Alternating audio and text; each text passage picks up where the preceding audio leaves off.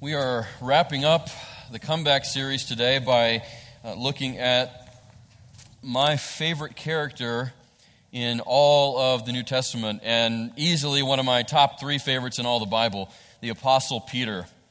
Peter. And I love Peter. And I love his passion. I love his boldness. But I think most of all, I love how consistently inconsistent he is. You know? And that may sound a little weird to say, um, but the reason I love that is because I so identify with that. I mean, that's, that's me. And if you're really honest, that's you too.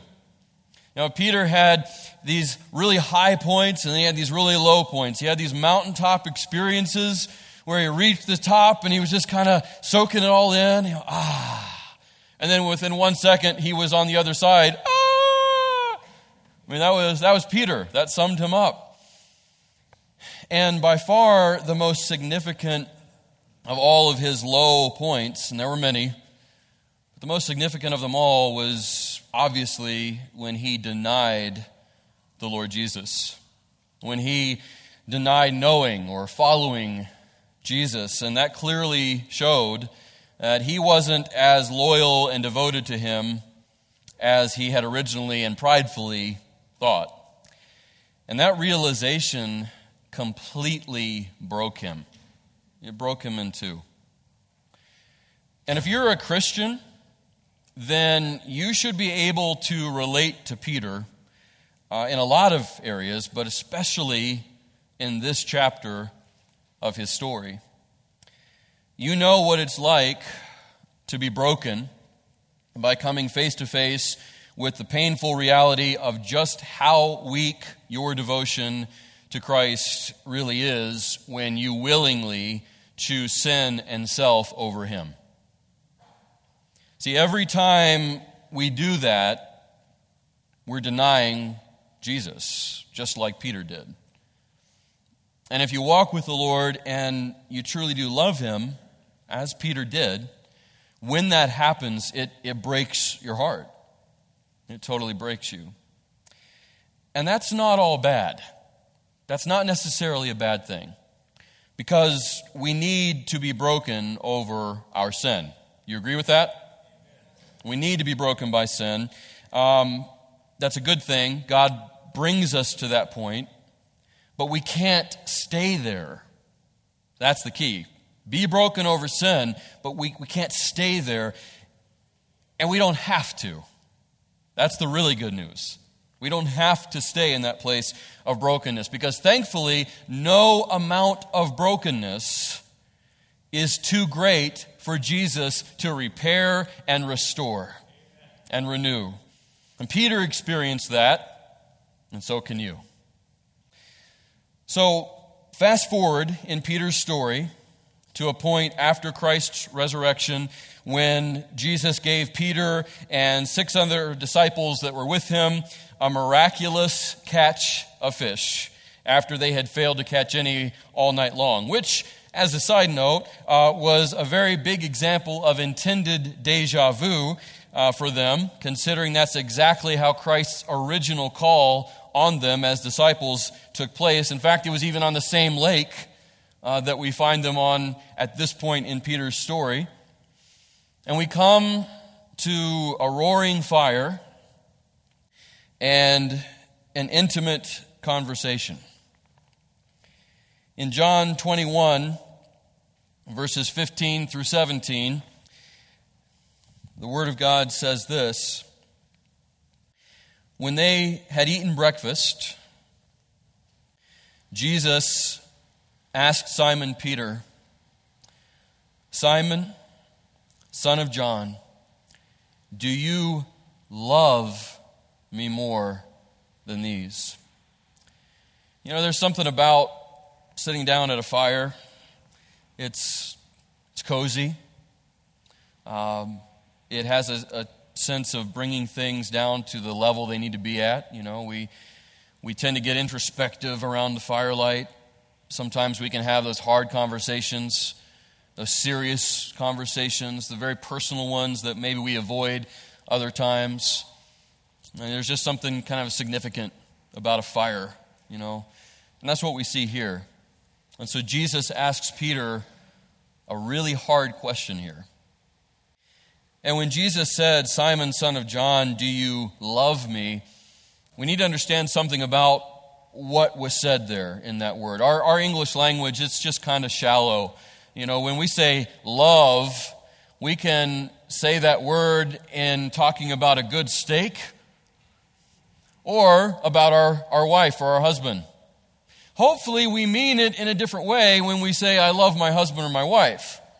As good of a steak, you know, that we might have, hopefully we mean something a little bit higher uh, when we say we love our wife or our husband. But it's still the same word. In the Greek language, which this was recorded in, there's different degrees and levels of love. And there's very intentional words that designate the degree of love.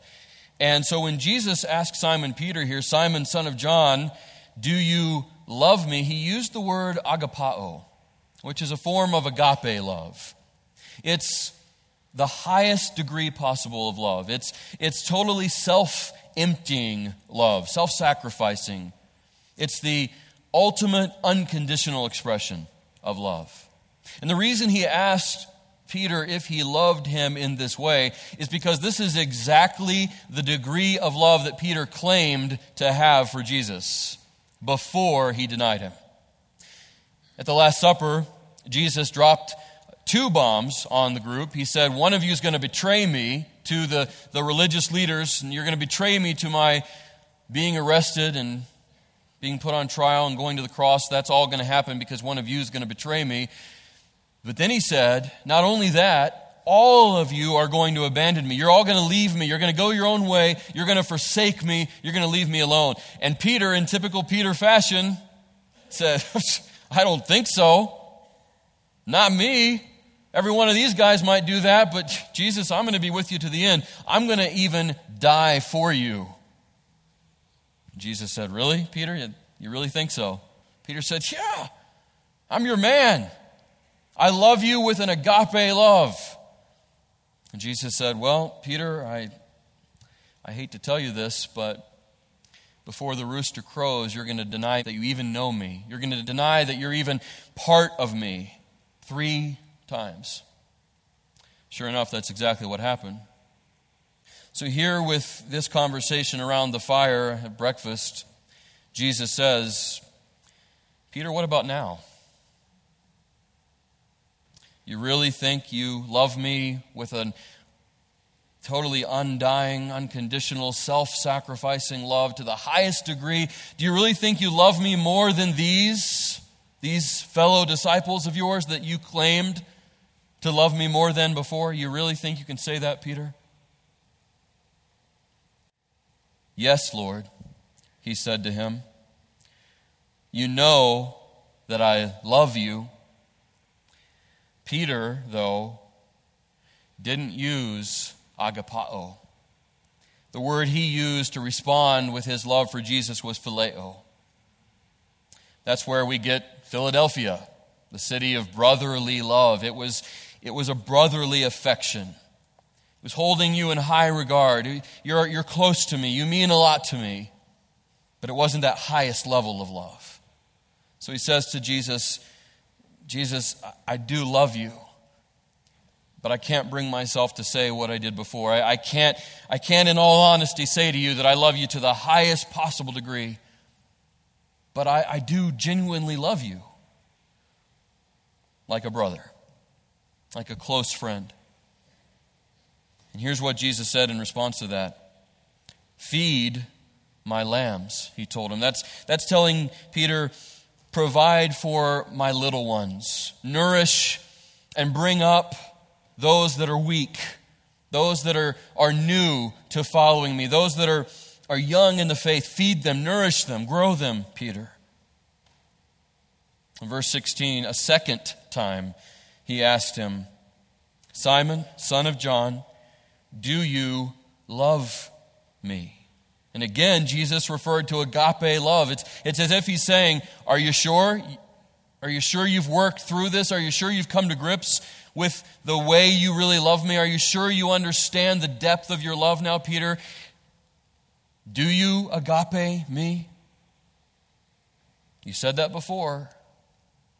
You sure you've worked through that? Yes, Lord, he said to him. You know that I love you. I really do. And again, Peter replied with the phileo love. Shepherd my sheep, he told him. That's, that's telling Peter to look at those who are farther along, those that are mature, those that have already experienced growth, but to continue to guide them, direct them, disciple them. In verse 17, he asked him the third time Simon, son of John, do you love me? And this time, Jesus used the same specific word that Peter had been replying with, phileo. Jesus said, Do you even phileo me, Peter? Can you really even say that? All right, you, you've, you've been honest and you've said that you know you no longer can safely say you love me to the highest degree. Do you even love me at the level of phileo? Peter was grieved that he had asked him the third time, Do you love me? Because if not before, certainly by now, Peter would have completely understood the connections. Peter had denied his Lord three times. Now Jesus is saying three times, Do you love me? He denied him at a charcoal fire. Now he finds himself at a fire again. So all of that would have come rushing back, not as if he probably had easily forgotten it even prior to this point, but it certainly would have been front and center in his mind. He would have seen the images, he would have heard the sounds, he would have heard the rooster in his, in his mind again. And I also think he was grieved because he realized that Jesus was coming down to his level. I think he was grieved because he couldn't love Jesus to the degree that he knew Jesus deserved to be loved with. We can relate to that, can't we? We can identify with, with Peter here. Peter was grieved that he asked him the third time, Do you love me? And he said, Lord, you know everything. You know that I love you. Phileo. He's saying, Jesus, you, you know the, the deepest part of me. You know the innermost part of my heart. You knew everything all along. You knew that I would deny you. You told me that I didn't believe you, but you told me. Sure enough, I did. You know now that I may not be able to love you to that highest degree, but I really do sincerely have love for you in my heart. And to the most, to the highest, to the strongest degree possible, yes, I love you. As much as I can give you, I, I give you my love. Feed my sheep, Jesus said. Feed my sheep. I would love to sit down with Peter one on one. And, you know, right now, as I think about it in my mind, um, that's one of the things that's on my list to do when I get to heaven. Now, it may be totally different when I get there, you know, but right now, in my mind, that's important to me. That's a priority for me to somewhere along the line find Peter, sit down with him, maybe at a fire, and say, Peter, you know, I've read this account of your interaction with the Lord after the resurrection, after he saw you there on the Sea of Galilee, after you sat down with him at the fire, and after he reinstated you and recommissioned you. And I've, I've even preached that passage, Peter. But I want you to tell me in your own words. Will you, will you please tell me in your own words what happened in your heart? And, and what, what Jesus and his statements to you, what that did to you. How did that make you feel, Peter? What did that do in your mind and what did it do in your heart? Tell me in your own words, Peter. I, I just have that in my, in my mind. I see that, and I, I hope I get to.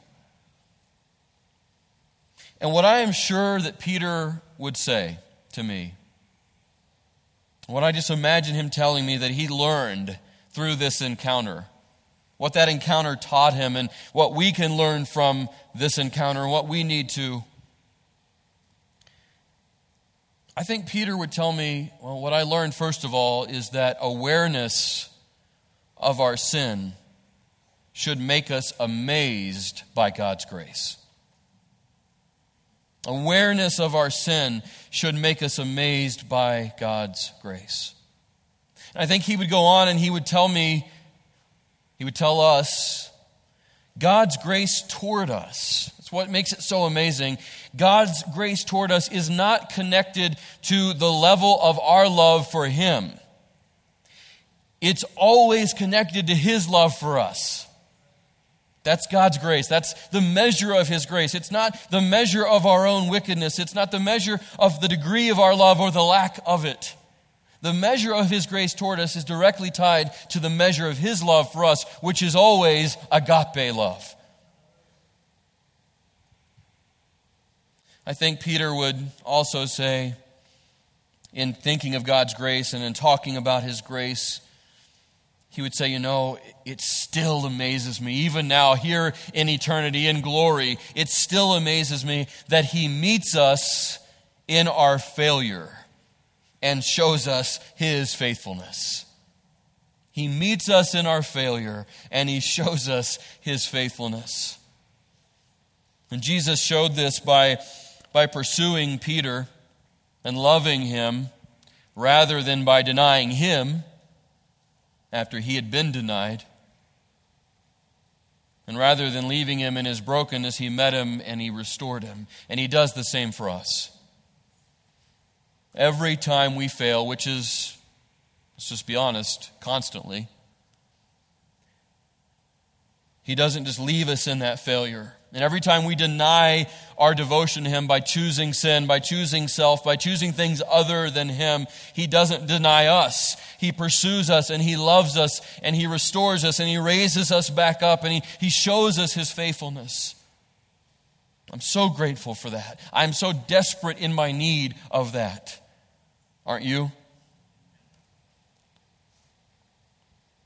And as I would think about that and contemplate that, Peter would go on and he would say, and, and the other thing that I just can't get over. I never got over it after that point, after that fire, and I still can't get over it to this point.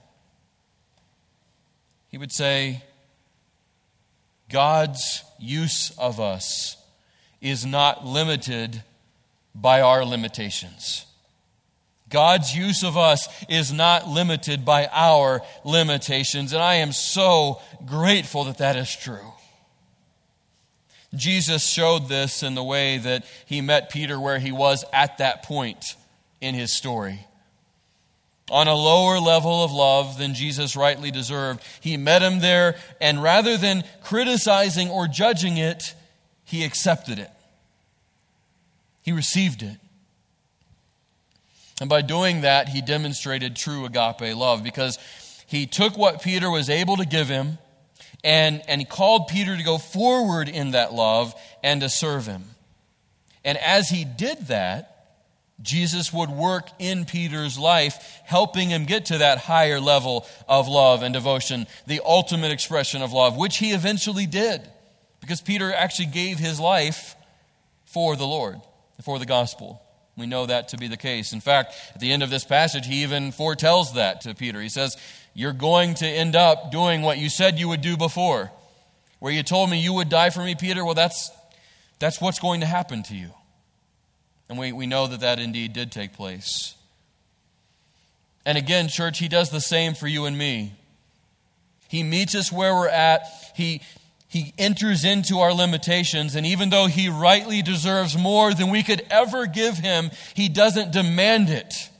He stoops down at our level and he says, Maybe you can only give me this, this much of yourself at this point. Maybe you can only give me this level of love. And even though I deserve the highest level of devotion, even though I deserve the highest level of love, right now, this is what you can give me, and I'll take it but I'm not going to leave you there. As I use you where you're at, I'm going to work in you and I'm going to work on you and I'm going to take you to that higher, deeper level. And we experience what, to borrow from C.S. Lewis's great book, The Last Battle, we experience him taking us further up and further in. Here a little, there a little. My friends, no kinder Savior can be found. No kinder Savior can be found we might find grace and we might find love and tenderness in, in relationships here on earth and in our lives. I hope that's true of you. But no matter how great your experience with human personal relationships might be, no matter what your experience of grace and love might be on the human level, nothing is going to compare to the level of grace and love you will find in the Lord Jesus Christ. It's what Peter experienced. And it's because of that that he was able to go forward and to go on and to be the Peter that we see in Acts as the leader of the church. He was able to hear from Jesus, Yeah, I know that you love me, Peter. I know that. I need you to know that I know, and I need you to know that you still love me as well. Because that's what happens in our lives, isn't it? When we when we do choose sin, when we choose self, when we have allowed ourselves to have split devotion, when we come face to face with our failure and we are broken, we begin to question Did I really love Jesus at all? Do I really love him? Can I really serve him? Do I have anything at all to bring to the table? Can I even contribute any more to the kingdom? And we hear the voice of the enemy telling us, Nope, now, if you don't really love him, you wouldn't have done that if you really loved him. We hear the voice of the enemy saying, See, you can't serve him anymore. You're done. That's it. But if we'll listen, we'll hear the voice of Jesus like he did with Peter saying, I know you love me. I know you love me. You need to know that you love me, and you need to know that I'm going to receive your level of love, and I'm going to use it, and I'm also going to fan that flame of love higher and higher and higher to make it what it needs to be. I'm not done with you yet. It's the same voice that you and I can hear if we'll listen. It's the voice of love, it's the voice of grace, it's the voice of mercy. It's a voice we don't deserve to hear. Now, none of this makes sin okay. You need to hear that. None of this makes sin okay, and we can't allow ourselves to minimize or to water down the seriousness or the consequences of sin. We can't do that. Paul addressed that in Romans 6 1, where he said, What? Should we sin so that grace may abound all the more? No, God forbid, he says. And Peter would stand up and say amen to that. And all the others that we've looked at through this series would say the same. Moses and David, Manasseh, Zacchaeus, they would all say sin is serious and it's, it's intense and it's not a good thing. And it doesn't mean we can just sin knowing that we're going to be forgiven. Nobody would agree with that. No one that's been able to come back from their sin would say that. They would all say, no, sin is is horrible, it's devastating, it should break you.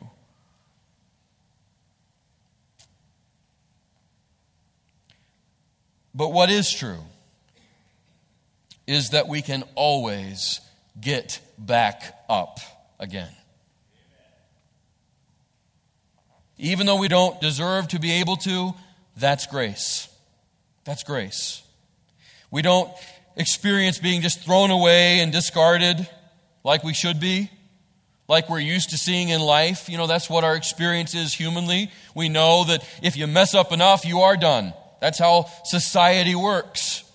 You know, there's, there's very few true comeback stories in the world, in this life. And so, if we're not careful, we can take that and apply that ideology to the way God works, but that's not the way God works.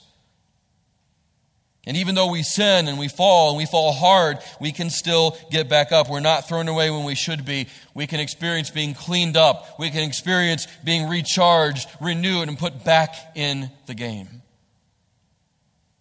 We're given the chance to make a comeback every moment of every day. And the other thing that we see here in Peter's encounter, it's the other part of the comeback story. It's what was true of every single person we've considered throughout this series. When we come face to face with our failure, when we are reminded of how sinful we truly are, what happens is the monuments of self, self glory, self righteousness, monuments of pride that we've built up in our hearts and our minds, they get burned down to the ground. And that's a good thing. And when that happens, we're able to, as we look at those ashes and, and we're able to look at that blackened rubble, what happens is through that, we see this glorious, beautiful light of God's glory shining through. And we see the, the beautiful, glorious light of God's grace just shining through the rubble and shining through those ashes that are around our feet. And as we look at that great, beautiful light shining through, it shines into us and God pours His grace into our lives. And then he pours it out of us to other people around us that are in need of it, people just like us. And he tells us, now that you've received my grace, go out and show it and, and proclaim it and share it to other people. It's what Paul experienced, it's what Peter experienced. And on and on we could go. So, my question to you as we come to the end of this series, and the end of our time today. Have you experienced personally God's grace? And to experience His grace, you first have to acknowledge and admit that you have need of it. You have to come to grips with the fact that you are nothing in yourself, nothing except a rebellious, prideful sinner in need of a grace and a mercy and a love that you can only find in Jesus. And knowing that that grace, while free to you, was not cheap, that it cost the one giving it to you everything. It cost him leaving heaven to come to an earth that he knew he would be rejected by. It cost him leaving the glory and the worship of millions of angels to come and receive the rejection of man. It cost him being rejected and forsaken by his Father for the first time in eternity so that we could be forever accepted. And it's, it's understanding that and, and realizing that was for you personally. You. And if there had been no other person alive on earth, he would still have done that for you. Have you received that? Have you embraced that? The comeback story awaits you, it awaits all of us. But it's not going to be forced on any of us. Have you given yourself to that grace? Have you allowed the Savior to write your comeback story? I'd like to have you pray with me. And before we go to prayer, I I've asked you a very important question now. I want to give you a chance to respond to that question. If you're here today and the answer to that question is no, you've, you've not ever personally, fully received the gift of grace, you've not, not allowed the Savior to start writing your comeback story, there's no need to wait any longer. You don't have to wait any anymore. Today can be the day of your freedom, your forever freedom. Today can be the day of your fresh start. Today can be the first chapter of your great comeback story. Just give yourself over to the one who gave everything to you and for you. And if that's you, I would love to pray for you, and I would love to be available to talk further afterwards if that's the need, if that's something that you would appreciate. Is there anybody that would say that's me? Just let me know by just slipping up your hand, as simple as that, to let me know I need to be praying for you in that way. Is there anybody at all that would say that's me? Anyone?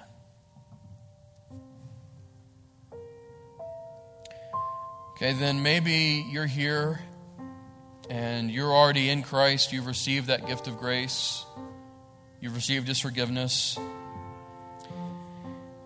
and you do love the Savior.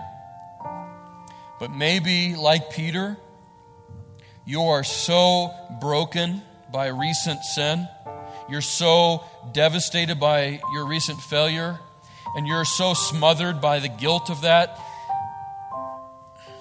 that you need what Peter needed a, a, time around the fire. You need to sit down with the Savior and, and hear Him telling you, Yeah, I know you love me. And you know what? It may not be to the level that you know you need to love me with and the level that I am fully deserving of, but I'm meeting you where you're at, and I'm going to I'm going to take it, and I'm going to use it, and I'm going to use you because my using you is not limited by your limitations. Maybe you needed to hear that today. Maybe you need that renewal and that healing that Peter did. I would love to pray for you in that way. Is there anybody would say, "Yeah, that's me. You just you nailed it. You described me. That's me today." Pray for me, would you? Thank you for your honesty. Thank you. Anyone else? Amen.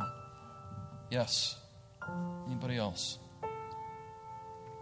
Father, Thank you for your word. Thank you for your goodness and your grace that is truly amazing, that should always amaze us, and that will amaze us long into eternity when we're with you. Thank you for Peter's example that even one who denied you is not too far from you to restore and to renew. Thank you for all the examples we've looked at through this series of people who the world would look at, and even the church would look at in some cases and say, That's it, that's enough, that's too much, it's too far. And you said, No, there's no such thing. And you brought about a comeback story. And, and in each of those stories, Father, it was more about you than it was about them. And those comeback stories were more about your grace than their failure. And it was more about your glory than anything they had in them. And the same is true for us. Father, thank you for your grace and thank you for the chance to experience your love and your healing. And I pray for those who specifically raise their hands saying, That's what I need. I need to be reminded that though I have failed and I failed miserably, I'm still loved, I'm still accepted. I'm still able to be used by God to go out and, and impact others for the kingdom. And He'll work in me and He'll bring me to that higher level. I need to just trust Him. Father, I pray for each one who said, Yeah, that's me. I need that. Father, please, by your Spirit, work and minister in their hearts in that way. Let them hear your voice, the voice of truth, the voice of healing, the voice of renewal. And let that voice and the experience of your grace prompt them to go forward in service for you. And I pray that for all of us. May we all be able to say, My Jesus, I love thee, knowing that you accept it and receive it gladly. And it's in your name, Jesus, I pray. Amen.